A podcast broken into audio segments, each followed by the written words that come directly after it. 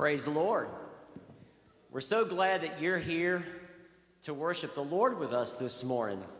You know, it's a very unique experience when the body of Christ comes together. Amen? Amen. And when we come together, God comes into the midst. And you know what? When God comes in, he does things that you don't always expect, like me speaking today. I'm conscripted to open the service this morning. But it is a delight to be here with those of like precious faith. Folks, we have such a unique experience to be able to come together, to pray together, to read the Word together, and guess what else? To cry together and to bear one another's burdens. You know, Paul spoke quite a bit about bearing one another's burdens. But we're so glad that you're here today. You're going to hear the word. You're going to hear worship, and we pray that you will enjoy the worship this morning. And let your mind and your heart soar to God today and allow him to do what he needs to do in you and in me and in each of us today. So we're glad that you're here. You know, going to have a special speaker preaching who's not unfamiliar to any of us. But I'll let him introduce himself. And then Pastor Chad will be back next week. He's flying, and he'll be back here, and we'll be excited to see him. But if you would, let's stand as we pray this morning and allow God's presence to come in and do what he needs to do. Father, oh, Father, we are a needy people because we are your creation. Lord, you tell us in your word in Jeremiah that you knew us before we were ever formed in the womb. You knew us. You knew us to the fact that each and every part of our body, Lord, you know it. You know our uprisings and our down sittings. You know each and every person's need that is here today. So, Father, I pray that your Holy Spirit would just flow through each and every pew, each and every aisle, and that, God, that you would search out hearts, search out lives, Lord, that need your touch today. We pray, Father, that as we sing songs, as we hear the wonderful word of God that we are privileged to hear, that you do that work that cannot be spoken by man, but by the quickening of the living word that go forth, and that our hearts would soar, that we would see Jesus today. So, Father, I pray that as we sing this morning, that you envelop and you inhabit the praises of your people.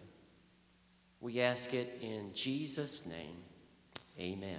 Amen. Victory in Jesus. Amen.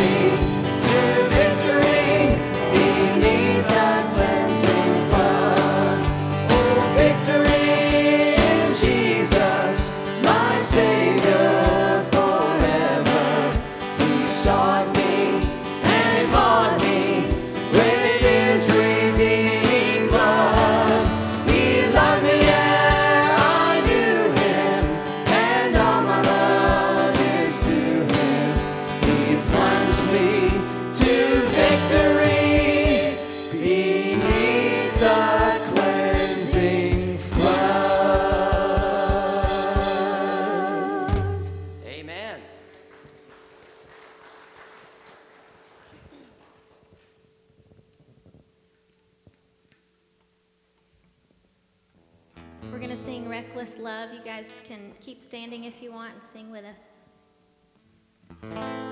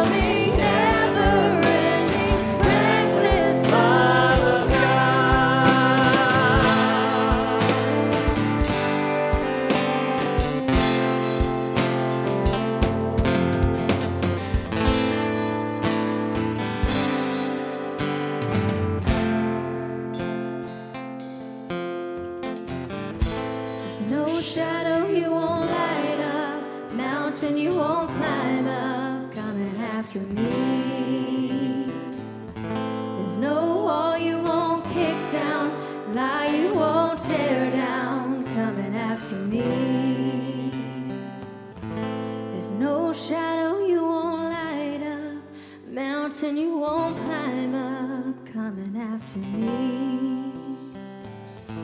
There's no wall you won't kick down, lie you won't tear down, coming after me.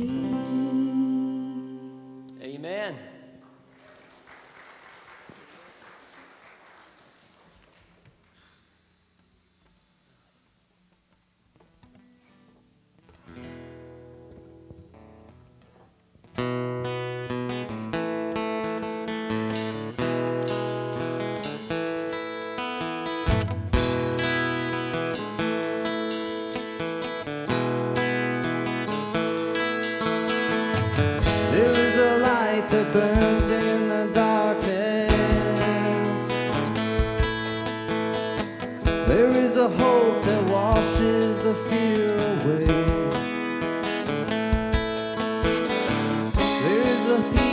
Settles around us.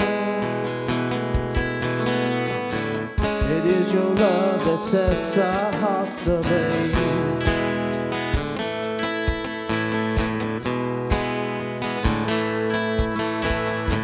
There is a light that burns in the darkness. There is a hope that washes the fear away. There is a peace that settles around us. Mm-hmm. It is your love that sets our hearts ablaze. Father, we're on our knees with every heartbeat. We bring you this song.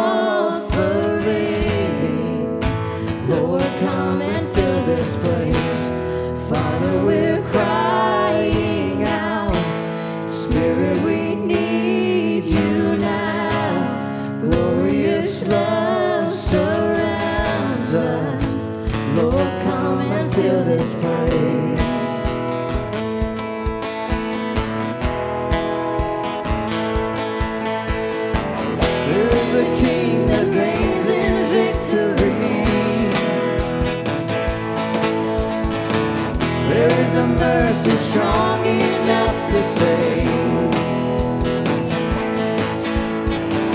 We feel it rising up from the ashes. There is a love that overcame the grave. There is a love that overcame the grave.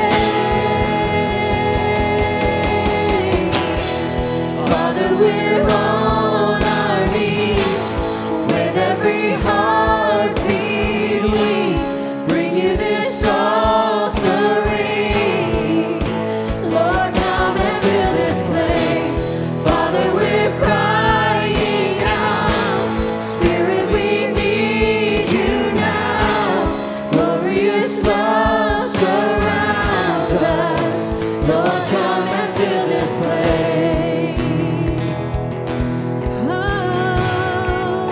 Lord, come and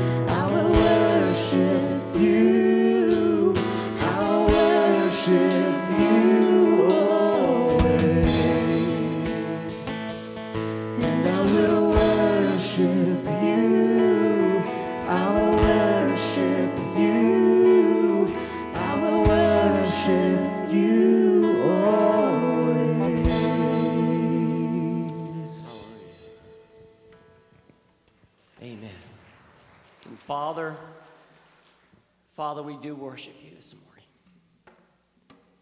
We set time aside, Lord, to hear from you.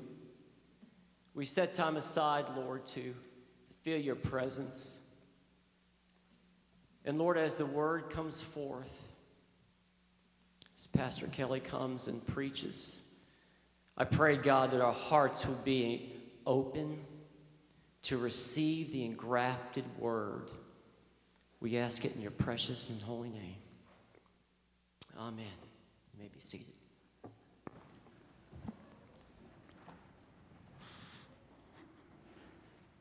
Thank you. Well, good morning. We've had our rising up, and now you're sitting downs. It's so good to be with you. I'm always glad to be with you here at East Ellijay Baptist Church, and appreciate how you look after our son and family and minister with them and they with you.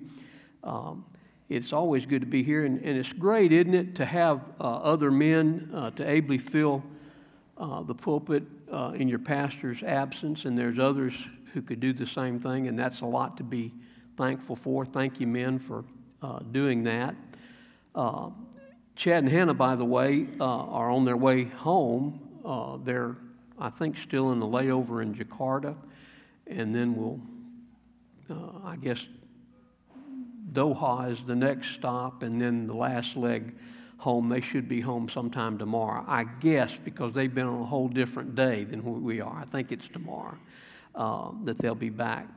I want to thank your musicians and technical folks who lead and serve each week.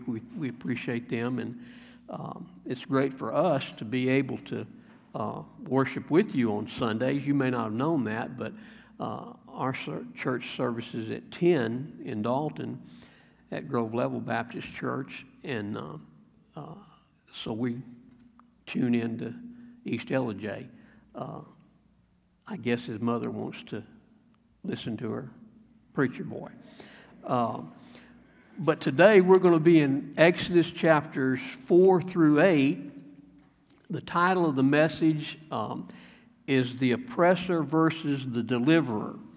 Our church, I mentioned, we're currently reading through the Old Testament chronologically, 5 chapters and a psalm each week, and then in Sunday school, we teach through that.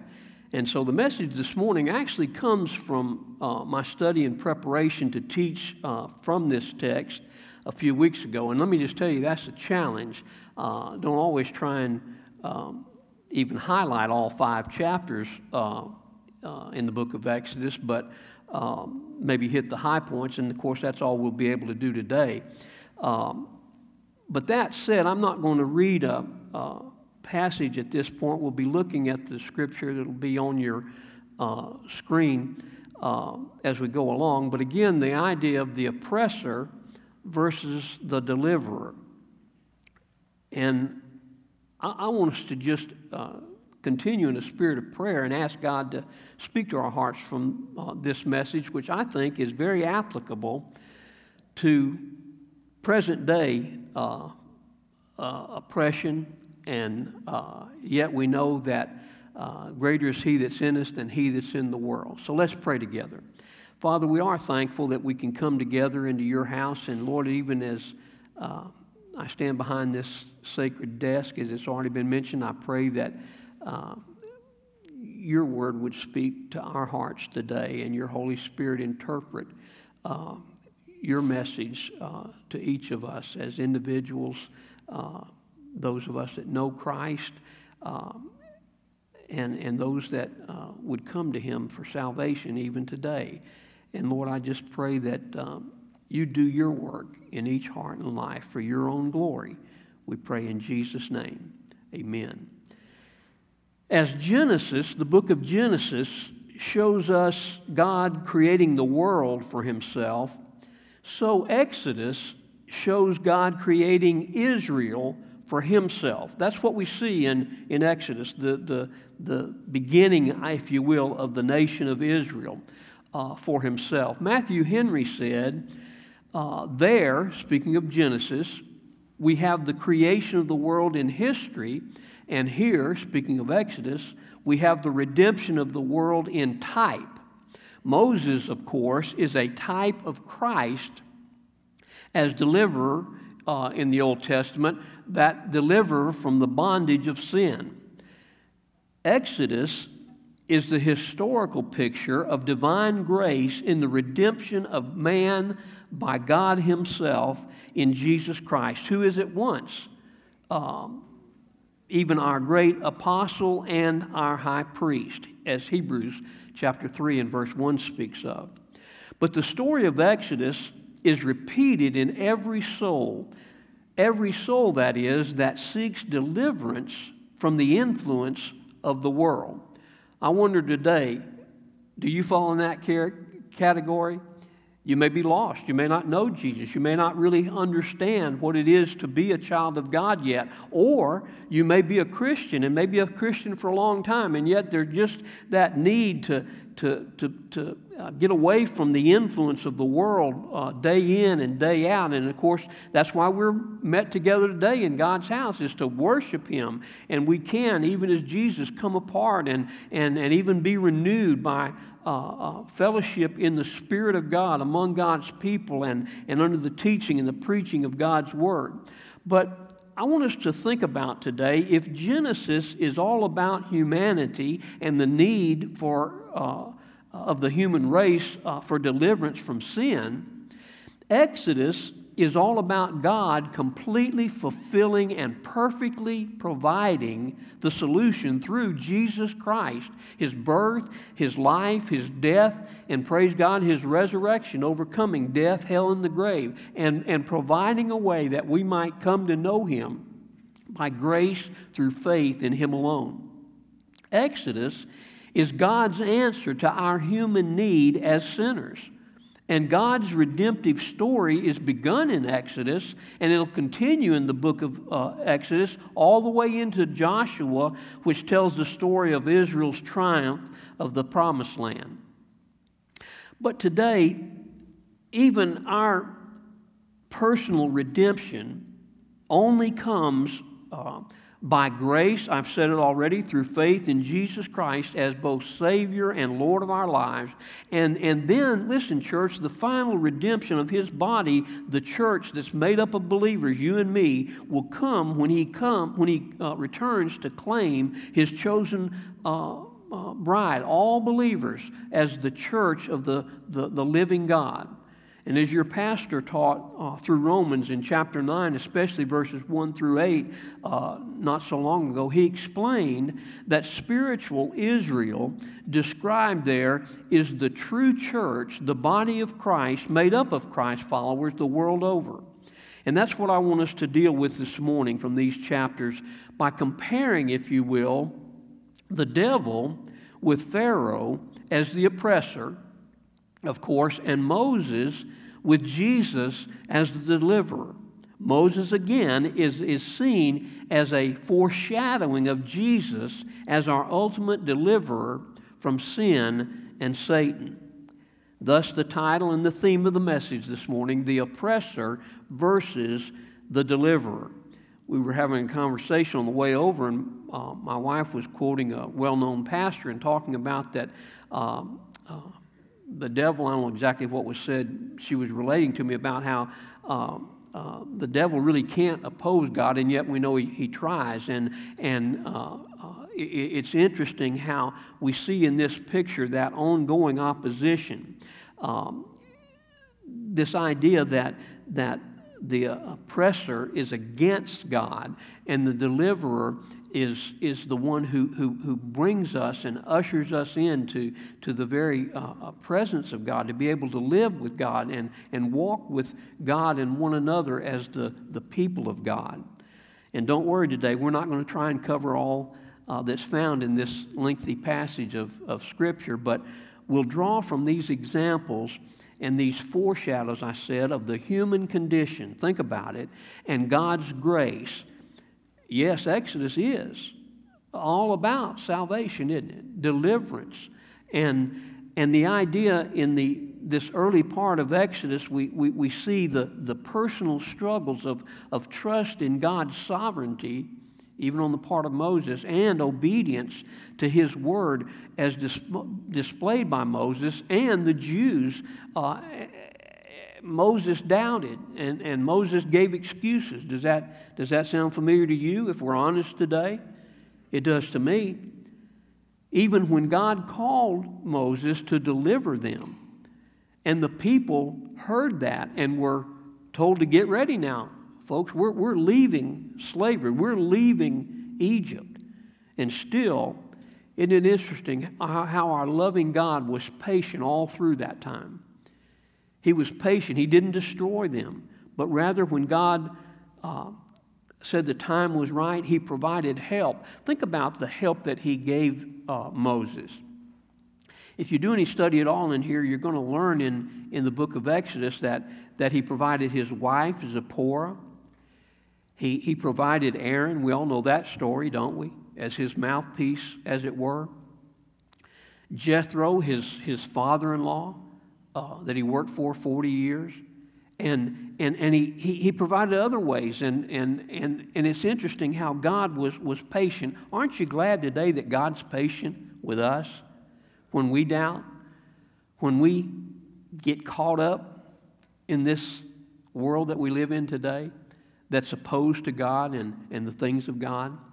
Well, let's look first of all together at this idea of the oppressor versus the deliverer and the deliverer's confirmation. That's in Exodus chapter 4, and I don't expect you to be able to follow along in all of that chapter, but I'm again going to highlight this and parts of these chapters. But Moses doubts God concerning his call for him to lead them out of Egypt. In Exodus chapter 3 and verses 10 and 11 even talks about it, just as he does here in chapter 4 and verse 1. And Moses answered and said, But behold, they will not believe me, nor hearken unto my voice, for they will say, The Lord hath not appeared unto thee. That even sounds like us, doesn't it? Doesn't that sound a little bit like us today? It sounds like the devil and the lies that he tells us, and even us, I said, when we think that we know more than God. They're not going to listen, God. What are you talking about? I mean, I'm just a lowly Jew here in Egypt, and I'm going up against Pharaoh. He's the king, and they're not going to listen to me. When we think about sharing our faith sometimes, this sounds like us, doesn't it? All kinds of excuses not to share our faith. But in Exodus chapter 4 and verse 2, God clearly begins to confirm to Moses and his people by signs. In chapter 4 and verse 2, he speaks of that rod. Remember the rod? And it became a snake. The leprous hand, he put it in his bosom and it came out leprous, and he put it back in and took it out, and it was clean. And the water that he takes from the river and turns it into blood on the land in chapter 4 and verse 9. That he even is confirmed here as the man that God would use as Israel's deliverer. Now that's pretty strong confirmation, isn't it? He said, look, Pharaoh's not going to listen, but I'm going to prepare you, and I'm going to supply you all that you need. Are you listening, church? All that you need. And he did that, even through these signs. I want us to understand that even as Moses was God's appointed deliver, confirmed here. Moses still doubted. Now, I don't know about you, but I haven't seen a rod turn into a snake. I've seen some snakes lately. This is kind of snake weather, I guess. But I hadn't seen that. I hadn't seen that leprous hand sign. I hadn't seen the river water turn to blood on the land. But again, God was patient. Moses doubted, and yes, it was a big job, but again, look at God's grace. Look at God's patience. Now, church, let me just ask you a question. You already know what it is I'm about to ask you. What is that in thine hand? What is that in your hand today? What is it that God is confirming to you even this morning through the power of His Holy Spirit? What is it that He's confirming to you that He would have you to do? To lead people to Christ. Church, what is it? What is that in your hand, mister, ma'am? Even what would God have us to do right now? Despite the influence of the world around us, we're starting a new week and a new opportunity to get the gospel out. What is that in your hand? So we see the deliverer's confirmation, and then in Exodus chapter 5, we see the deliverer's confrontation. You know, I'm not really a confrontational person, are y'all? I mean, I'm not real comfortable with that. And I'll go a long ways before I have to confront something. Here, Moses, though, notice this, in Exodus chapter 5 and verse 1, he is bold, I mean sure enough bold. And afterward Moses and Aaron went in and told Pharaoh, "Thus saith the Lord God of Israel." Now think about that. We'll get back to that verse in a minute, but think about that.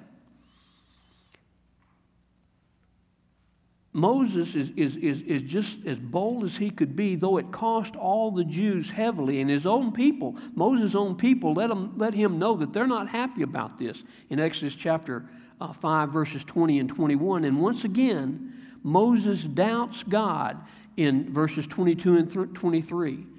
But with Aaron in tow, Moses waltzes right up to old Pharaoh, and he confronts him with those now famous words. What are they? "Let my people go." The last part of that first verse that I didn't read. But again, those words were prefaced by "Thus saith the Lord God of Israel." Moses wasn't speaking on his own, and listen, neither are we. We are appointed as ambassadors of Christ to get the gospel out, to get the good news out so people can hear and know Him and come to Him through saving faith. You know, these people were the people of God. It wasn't just Moses and Aaron, but Moses was God's spokesman, and words from God to Pharaoh via Moses would be used by God to lead them out of his sinful grip, even as Jesus confronted Thomas with these words, "I am the way, the truth, and the life. No man cometh unto the Father but by me." And dear people of God today, that's our responsibility, to lovingly confront people who are so terribly wrong and lost today apart from salvation, because of their sin, and they just don't know the love of God. And so we're to lovingly confront them with the good news of Jesus Christ as the only way of salvation. It says in Exodus chapter 5 and verse 2 that Pharaoh didn't even know who Moses was. He didn't know who Moses' Lord was. And after all, Moses was just another one of many of those Jews that were under his control.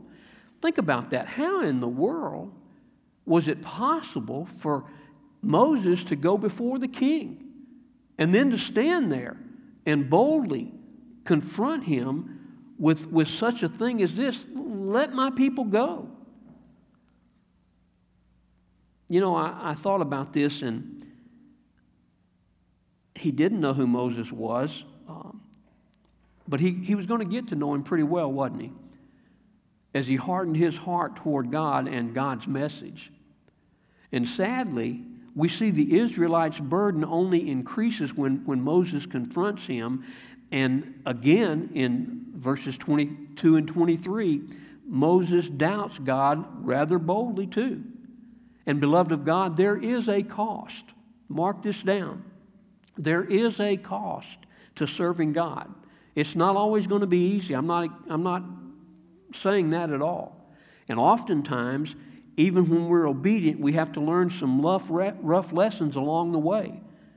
For it is God, listen to what Scripture says, for it is God which worketh in you both to will and to do of his good pleasure. Do all things, church, without murmurings and disputings, that you may be blameless and harmless, the sons of God, without rebuke, in the midst, listen, this is where we are today, in the midst of a crooked and perverse nation, among whom ye shine as lights in the world, holding forth the word of life, the good news of Jesus Christ, that Jesus saves. That's what Paul told the Philippians. So we see the confirmation of Moses as the deliverer, and we see the confrontation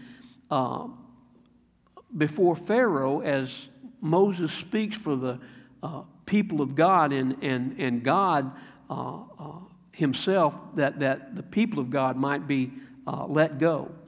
But in Exodus chapter 6, we see the deliverer's affirmation. And you see this is kind of building. Can there be any doubt that God was in this? Can there be any doubt to old Pharaoh what was going on here? I mean, this wasn't some Jew that he didn't even know or know his God. This was God. The deliverer's affirmation in chapter 6 of Exodus, verse 1, really does affirm Moses as Israel's deliverer. It says, then the Lord said unto Moses, now, watch that, church, look in your Bibles, that Exodus chapter 6 and verse 1, now shalt thou see what I will do to Pharaoh. That's pretty strong language, isn't it? That's pretty affirming. Moses, just hold on, buckle up, we're going on a ride. It may be a rough ride, but I'm with you. And he said, look, now you're going to see, Moses, what I'm going to do to Pharaoh. I've told you already. I've provided for you. I've confirmed you. You've been faithful, and you confronted him. And now watch, Moses, what I'm going to do. You know, as the church today, the Bible talks about God can do beyond our wildest dreams if we'll just trust and obey. If we'll just obey God, if we'll obey his word, we'll follow the leading of his Holy Spirit, if we'll surrender to him and yield to that leadership. God not only affirms Moses, but he makes sure the Hebrews know it, that it was he, that is God himself, who would deliver his people. And isn't that just like the Lord to graciously and repeatedly affirm even that kind of truth to them? He says in Exodus chapter 6, verses 2, 6, 7, and 8, I am the Lord. He also affirmed his long-standing covenant with their forefathers that he would keep his promise. Look at verse 9 of Exodus 6, to give them the land of Canaan, verse 4, and what, although they did not heed Moses, verse 9, when he told them, God remembered and heard them and further reminded them who he was, and in Exodus 6:13 and following, who they were. They were his chosen people, and the church today is on mission for the glory of God as his people. Amen? That's what we're to be doing. We're to go out in his name even boldly because he's affirmed it repeatedly that I am the Lord. You know, sometimes those milestones from the past are important for us. That we can look back and we can know when we were saved. We can look back and we can know maybe in a difficult time. It may have been sickness or business interruption or failure or we sang about the song, somebody told a lie on you. And we can remember those times when God affirms who He is and who we are. Are you listening, church? This is important stuff for the church today. And yet Moses still offered an excuse not to go before Pharaoh again. Now, I'm not going to be too hard on Moses. I told you I'm not confrontational. And this was a big deal, wasn't it? I mean, it really was. But God told him to go. And he objected in chapter 6 and verse 30 as an unskilled speaker. He said he couldn't speak because he always got his words tangled up. I can relate to that. Can you? And you know, sometimes when we're in the heat of the battle, if you will, when we're out there and trying to live for the Lord and Satan's shooting his darts at us and people are unkind or we just fear the face of men rather than God, who can both destroy soul and body, the Bible talks about. We worry that somehow we're not going to be liked or we won't have the words. He said He'll give us the words. But it's interesting to me that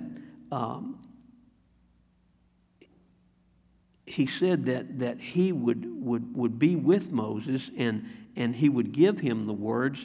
And I just thought about this. We're not going to look there, but over in chapter 15 and verse 1, you know what Moses did? He was like Mel Tillis. He didn't stutter when he led the people of God in a song following the Red Sea experience. Isn't that interesting how Moses was so fearful, and then when God performed the miracle at the Red Sea, he led them. And Miriam even picked that up, and they sang a song of praise to God. And I thought about how terrified Moses must have been when he first confronted Pharaoh.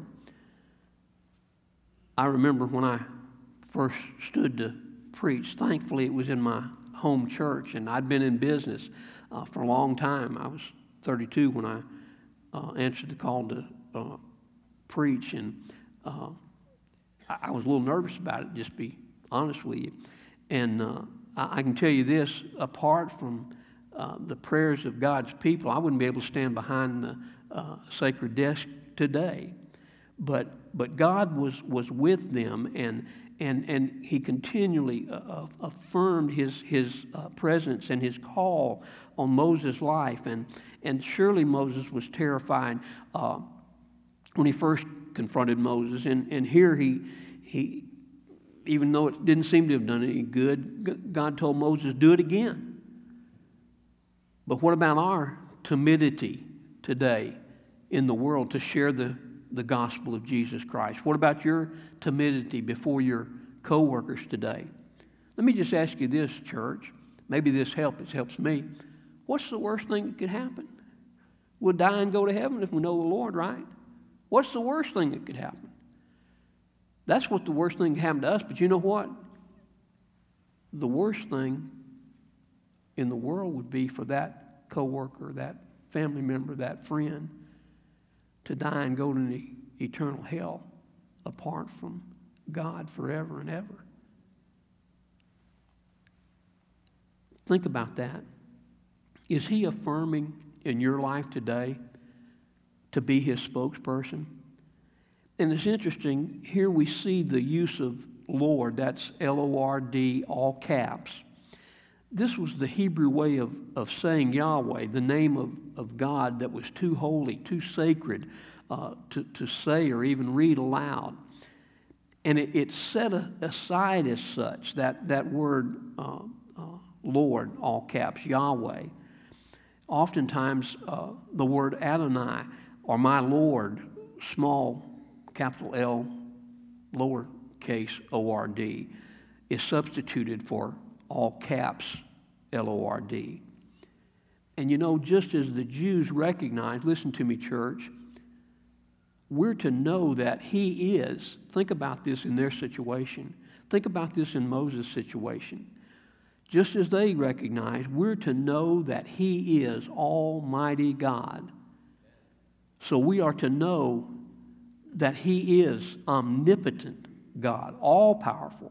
I've said it already. He's able to do abundantly above all that we ask or think, according to the power that worketh in us. And the Bible says, unto Him be glory in the church by Jesus Christ throughout all ages, world without end. Amen. And listen, when it says He can do all that according to, it's an endless supply of power. Think about this, church. The power of the resurrected Christ. That same resurrection power indwells us through His Spirit as believers. And listen, the problem is, it's like we had an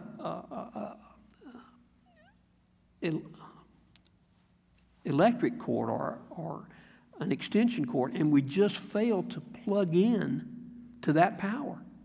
We failed to draw from the source of our strength. It's endless. And we need to live for Him and be His people. He affirms over and over again throughout Scripture that He is God and we are to serve Him for His glory. Well, in chapter 7 of Exodus, we see the deliverer's application. Now, this is pretty evident here, but Pharaoh wasn't having too good a day or days, was he? It seems God would have Moses now reveal to Pharaoh just who, it says in chapter 5, verses 1 and 2, you remember, who the Lord God of Israel is. He said, I don't even know who the Lord is. That's what Pharaoh said to Moses.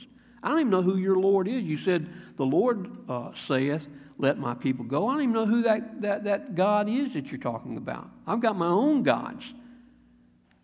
Lost person today, your little g gods can't stand up to the capital G God who is on His throne today, who loves you and gave Himself for you and is all-powerful.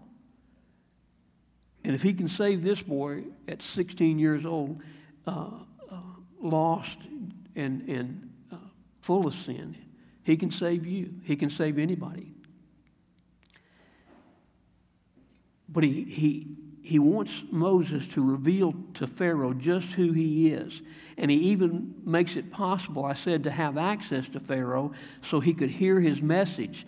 I like that song, the contemporary song, He'll Make a Way Where There Is No Way. Amen? And here Moses applies those signs. You remember we talked about them? He applies those signs that God gave him and told him to use. He said, listen, remember He said to Moses in chapter 7 and verse 13, He said, when He hardened Moses' heart. God knew that Pharaoh wasn't going to let him go. And He said to Moses, I'm going to harden Pharaoh's heart, and I'm going to give you these tools. I'm going to give you these signs. I'm going to give you these things, and at the proper time you'll apply them, and I'll use them. And God hardened his heart so that he refused to let the Hebrews go. You know, you'd think by applying this kind of miraculous pressure, Moses' actions here would get Pharaoh's attention, wouldn't it? Would cause him to yield and repent. Lost person today, hear me. Don't think that God is out to get you. He is, as the hound of God, even going after you in love. And the Bible says that He loves you, and without His love, we wouldn't even know to come to God. He draws us to Himself for salvation, and here we see that even though He hardened Pharaoh's heart, there were continued opportunities for Pharaoh to repent. And yet, no. Not even when Aaron stretched his rod over Egypt's waters did Pharaoh give in. And perhaps this was since his magicians could even replicate this sign as well, the Bible talks about here. But once more, God supplied all that Moses and the people of God needed, and He's doing that today for you and I in the world who know Him, to be His people, to be a positive testimony of the love of Christ. Here first turning to blood all the waters of Egypt, killing the fish and causing them to stink. Listen to me today. Although we may not see these same kind of miracles today or even realize his miraculous work, God's still in the miracle-working business of saving souls. Amen? God's grace is sufficient, and he's still in that business today. So in Exodus 7, we see the deliverer's application. And then in Exodus chapter 8, we see the deliverer's continuation. Aren't you glad that gospel song says, he didn't give up on me? Aren't you glad? Aren't you glad he didn't give up on you? I don't know where you were, how you were, how old you were. But he did go after you, and I'm glad he didn't give up on you. I'm glad he didn't give up on me. He doesn't give up on his church. Church, he's still working on me, but he's not giving up.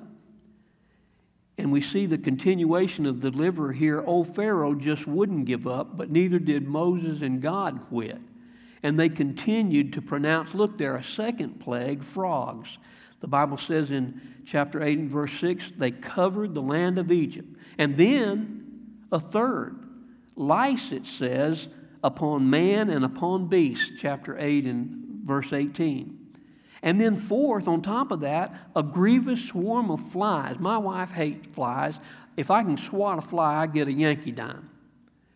I hate flies. You know, the idea is these flies were everywhere, into all the land of Egypt, it says in Exodus 8:24. But it's interesting, if you go ahead to verse 31, but not on the Jews. Isn't that interesting? Not on the Jews. And you know, the plagues of the frogs was an insult to the Egyptians who looked to them to signal the harvest. When they started seeing the frogs at a particular time of the year, that meant the harvest was ready. They would wear the frogs on their, or a likeness of the frogs on their clothing. They even worship frogs. I don't know much about the goddess Heft, H-E-F-T. You can look it up. But they worshiped the frogs. And God's reprieve from the frogs was short-lived, just as Pharaoh's was when he continued to harden his heart. God said, I'm going to give you a reprieve, but then Pharaoh hardened his heart again, and that reprieve was over, and it was terrible. I wonder today about the things that maybe we think, you know, are utopia or the greatest thing or better than sliced bread. And I wonder about some of the symbols that we might wear or see. Let me just, not that you would do this, but encourage others not to. Does it bother you when you see a skull and crossbones on somebody's truck or bumper? We need to discourage that sort of thing as a church, you know. A cross is a whole lot better. Just the name of Jesus is so much better. But even though Pharaoh's magicians couldn't replicate the plague of lice, and said this chapter 8, verses 16 through 19, this is the finger of God. The magicians even recognized that the lice that they couldn't replicate, like dust everywhere, it talks about in the 8th chapter. And yet Pharaoh refused to let them go. You know, we're in a world today that's just really upside down, isn't it? Great book I'd recommend to you by Stacy Reinhart. I believe somebody mentioned at least the terminology upside down the other day, other Sunday, from this pulpit. But we're in an upside down society today. And even the church, because we fail to obey God, we fail to follow God's leading, and we give up too early, we give up too easily, and we throw in the towel. Listen, I'm not talking about politics. I'm talking about standing for the truth of the living God in a world that desperately needs Jesus Christ. That's what it's about, church. That the flies swarmed the Egyptians and not the Jews, to me, as if it could be any more miraculous, makes this even more miraculous, doesn't it? It says all of them were affected, but not the Jews, all the Egyptians. And again, Pharaoh said, okay, y'all can leave, but he reneged again. And he reneged despite Moses warning him of more deceit in that regard. You know, I know your pastor fairly well, and I'm reminded of that terminology, renege. When Chad was in high school, maybe some of y'all know this, he was a sure enough good steer wrestler. He went to the National High School Rodeo Finals as a steer wrestler from Georgia. He didn't do too well in the finals, but he did go. And I can remember that they would have rodeos on Saturday and Sunday. And being a pastor myself, it was difficult for us.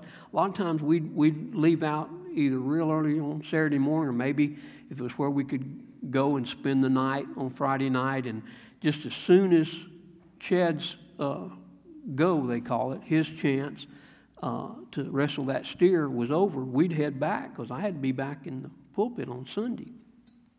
But Chad didn't compete on Sunday. And I can remember he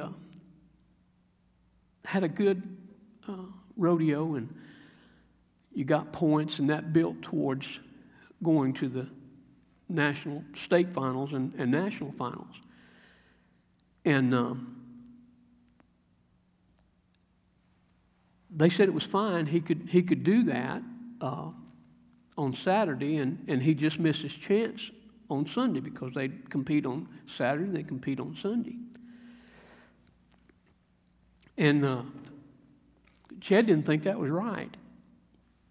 We didn't either, but we kind of let him fight his own battles, and they had a normal meeting, and Chad asked if he could talk to him after they'd made that decision. And so I drove him down to Atlanta, and Chad did all the talking.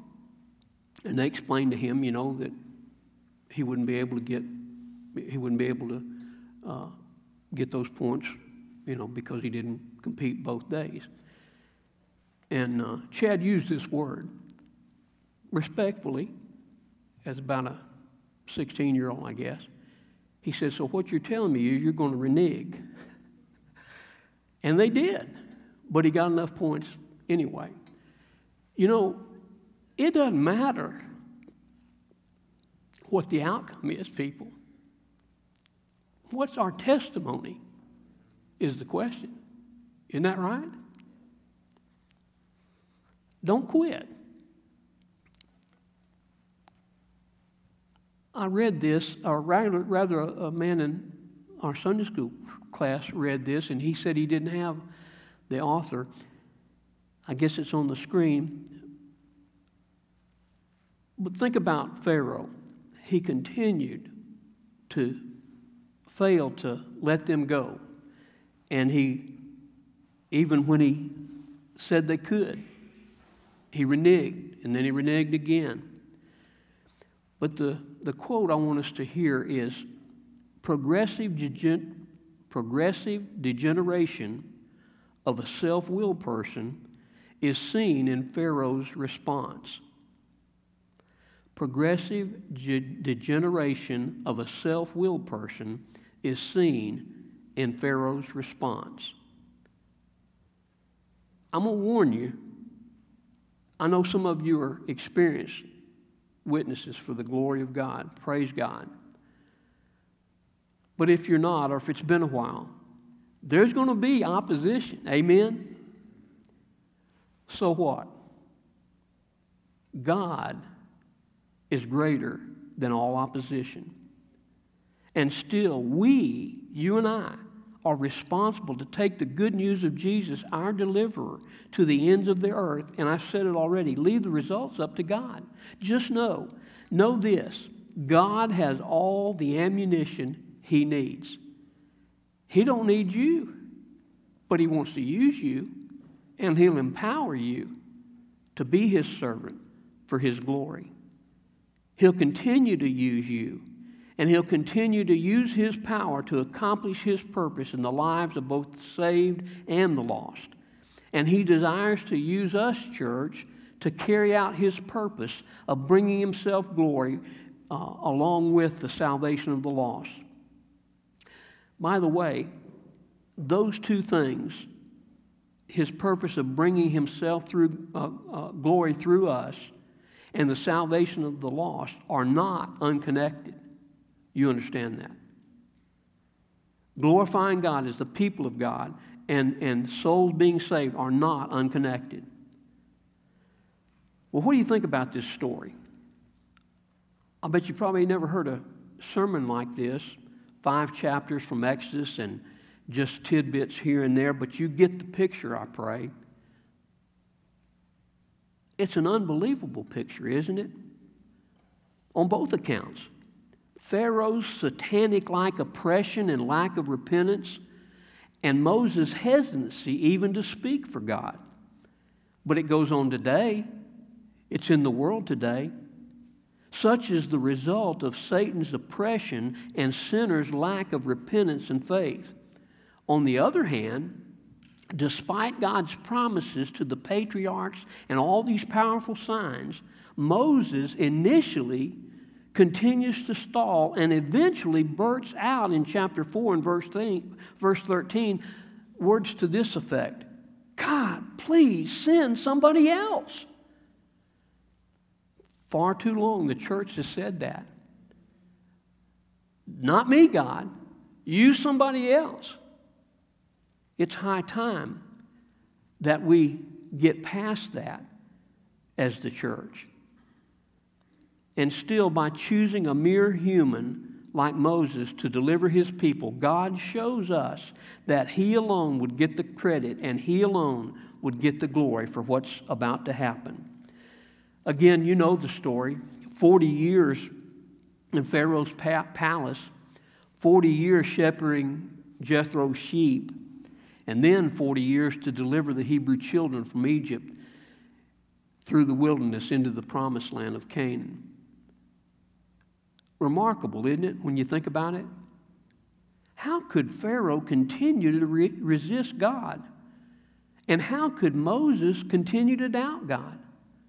I mean, those were pretty strong evidence of who God was, weren't they? Those miracles.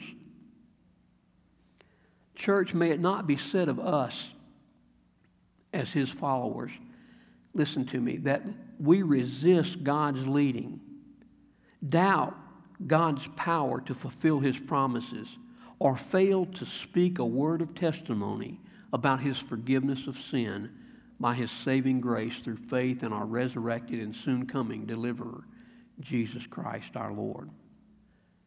Praise the Lord today. He has a plan then and now. And not only is he capable of freeing the Israelites from their oppressors and us of ours, remember, we know the rest of the story, as Paul Harvey said, right? But also, he transforms his followers into a chosen generation. The Bible says, a royal priesthood and holy nation, a peculiar people, that you should show forth the praises of him who hath called you out of darkness into his marvelous light, which in times past, listen, church, were not a people, but are now the people of God, which had not obtained mercy, but now have obtained mercy, for 1 Peter 2. 9 and 10 says. You see the picture there of Israel and of us? Old Pharaoh was proud of his position and power. He was proud of his magicians and his gods, little g gods. But like all sinners, he was no match for the power of the one true and living God who both created and controls the universe and all that's in it. Pharaoh desperately held on to his pride and his possessions, not the least of which, by the way, was perhaps 1 million or more Jews in total, a real economic asset. Are you listening, church? What are we holding on to today? But he chose to do what God sovereignly appointed him to do and fatally chose to harden his heart toward God. Lost person, don't do that. Please hear me today, lost person and Christian alike. When we choose our own way, it never works out good. Amen?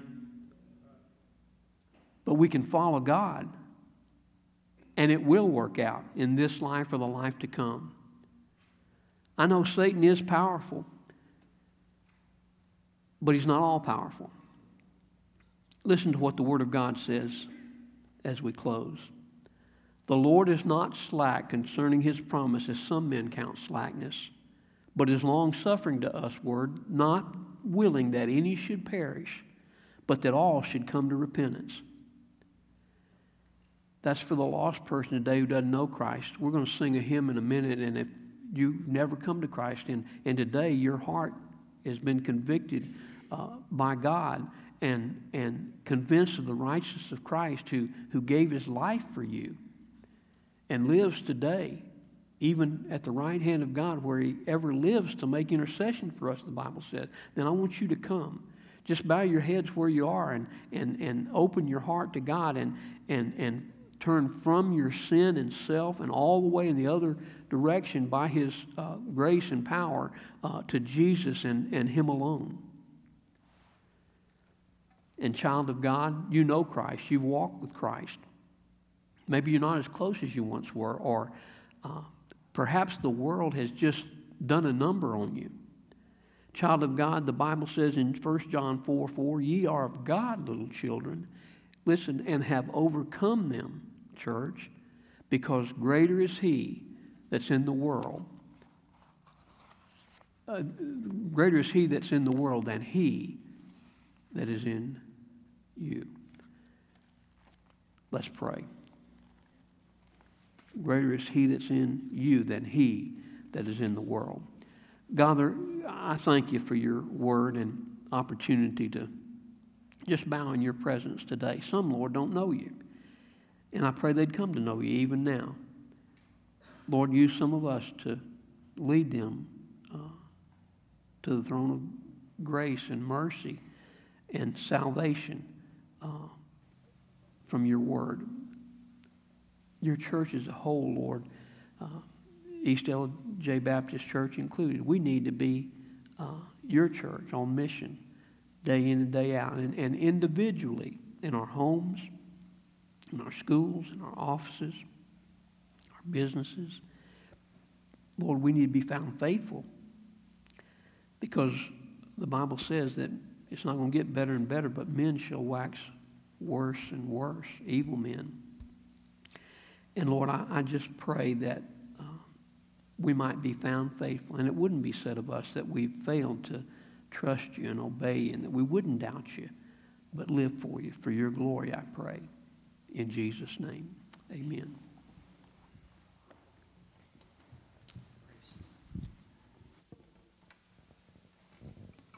Please stand.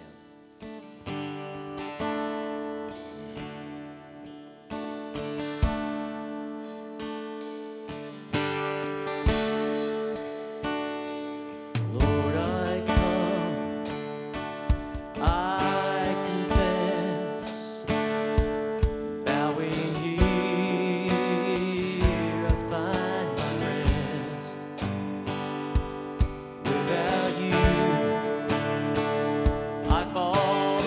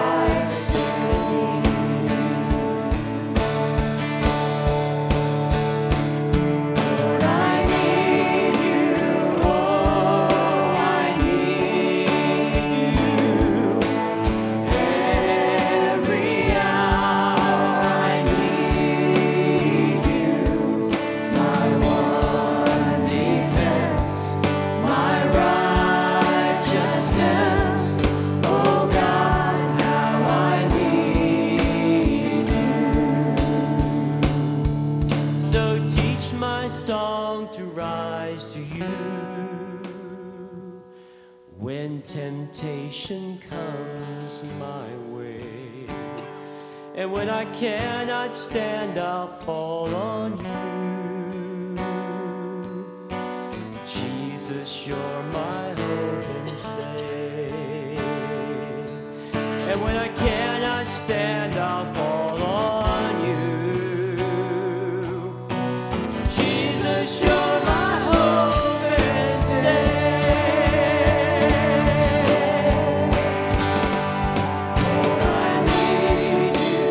Oh, I need you. Every hour I need you. My one defense,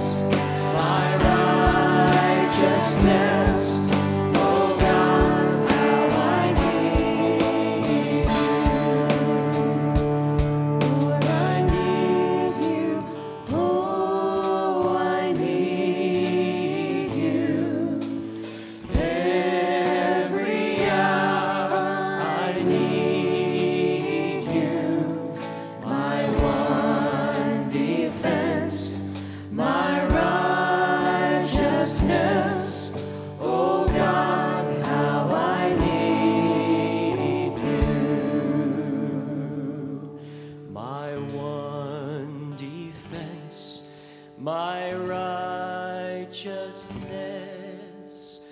Oh God, how I need you. Amen. Amen. We're so glad that you were here today. We pray that as you go, that God will bless you, and we pray those who are tuning in will tune back in next week and hear another precious word from God at 11 o'clock. So God bless you, and you're dismissed.